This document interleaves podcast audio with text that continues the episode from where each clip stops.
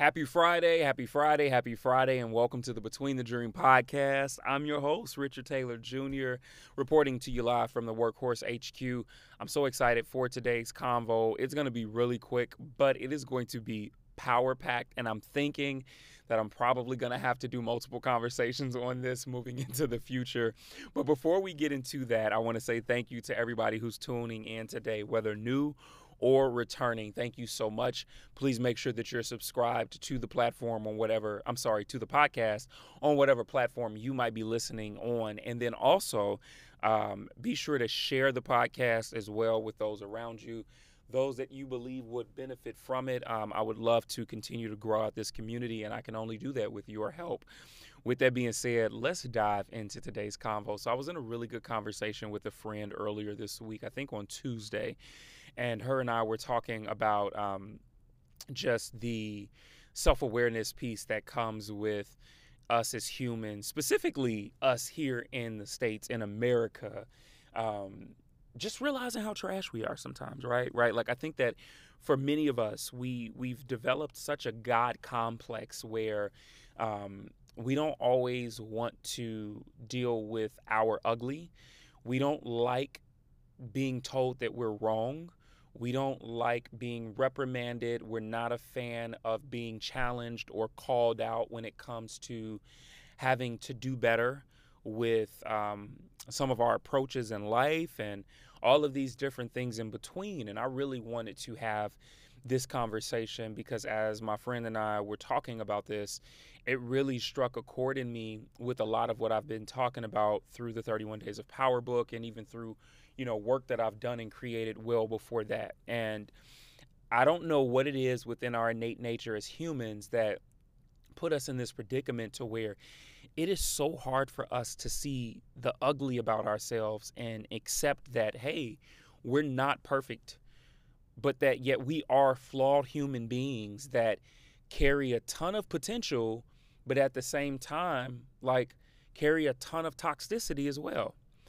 And I think that this is so important when we talk about where we are as a society, um, but then also, too, just what it is that we can do to make the world a better place around us, right? Like, I, I know for many of us, you know, when we have conversations on having to go through history, haha, because it's Black History Month, right? And people don't always want to talk about slavery. I don't want to relive that. I, I, them was ancestors. Like, that ain't even us. Like, no, but we so quick to learn history about other things that don't really matter right and so like but in these moments there are times where guilt pops up in these moments there are these feelings of grief um, and this shame or for some people it's just the i don't care syndrome right? And i'll respect you more for saying you don't care rather than taking me through the rigmarole of excuses. But at, at its core what i believe is that we've we've got we've got some work to do when it comes to being able to see the ugly in ourselves,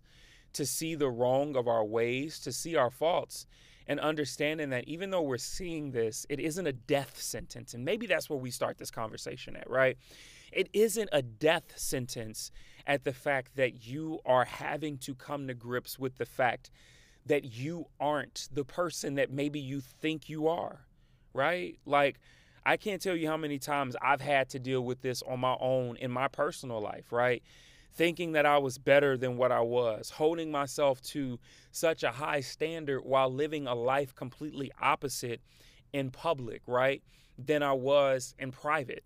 And uh, this is many of us, right? We we're so quick to put out our opinions to things that we have no experience with and we can speak down to homeless people we can talk about issues in communities around us that we've never either either stepped foot in or if we have stepped foot in it because yeah we worked in the space never truly been in community with people to to to to see what life is like for them on their daily basis and not on yours from the small glimpse that you do from eight hours of clocking in and out right and and and what i believe is so important is that as we have these types of, of moments to where we have to think about life outside of ourselves.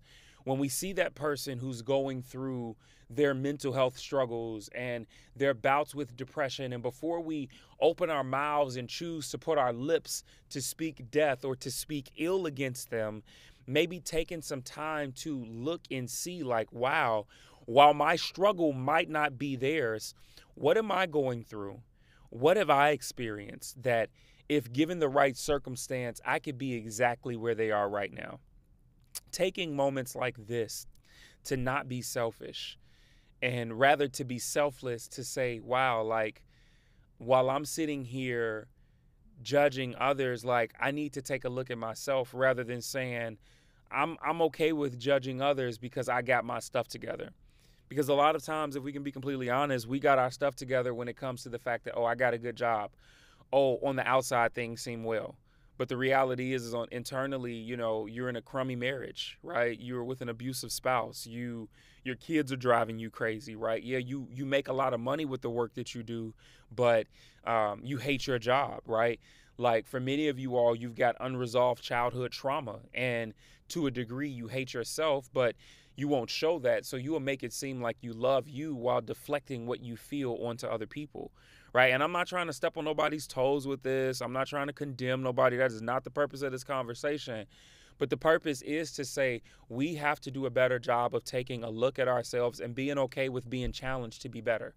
It's not a death sentence, but it is a call to action to say, man, like, while I think I've made it, while I think I'm at the pinnacle of humanity, while I think I'm at the top of the mountain when it comes to being a great person, can we take a step back to say, man, like I'm not as great as I thought that I was. I, I'm not I'm not hitting the mark the way that I should be. I'm taking my foot off the gas because I'm fatigued. I'm losing out when it comes to empathy and I'm in this compassion fatigue space now. Simple things like this, right? When I tell you I'm trying to simplify the conversation of mental and emotional health, I mean that. And this is how we simplify it by thinking about it like this from its very core, asking questions around it, and then making some necessary changes in between it. I'm not holding y'all today with this message. Like I said, it was going to be quick, and hopefully, you take something from this. If this was helpful to you, and if you want to continue to have deeper conversations, because this is not even the tip of the iceberg with this, I know it's not. But I want to just at least throw this thought out there for something for you to consider as you kind of hit your stride over the weekend and get into that space of reflection and whatever else it is that you do um, in your downtime. But take some time to consider this and to think about it, right? Like, can I start to assess why it is at times I don't like being challenged, why it is I don't like hearing about the parts of me that I can be better in, and what can I do to start making some changes to understand that this is not a death sentence but rather just a call to action to to consider ways that I can be better. If this helps you, make sure you screenshot this where you are right now and then tag me in it. Share it with somebody who needs it. Share it with your folks on your story, on your page, wherever you feel like it's worthy of being. Do that for me at Richard Taylor Jr. on Instagram, Richard L. Taylor Jr. on Facebook and LinkedIn, and at Truly Taylor Made on Twitter. I love you, family, and I cannot wait for next week. We are diving into a new chapter in the 31 Days of Power book, and I've got several messages around why it is so important for us to make sure that we take time to recover and heal before jumping into our next romantic relationship. But until then, I will see you guys, and I hope you have a great weekend. Peace.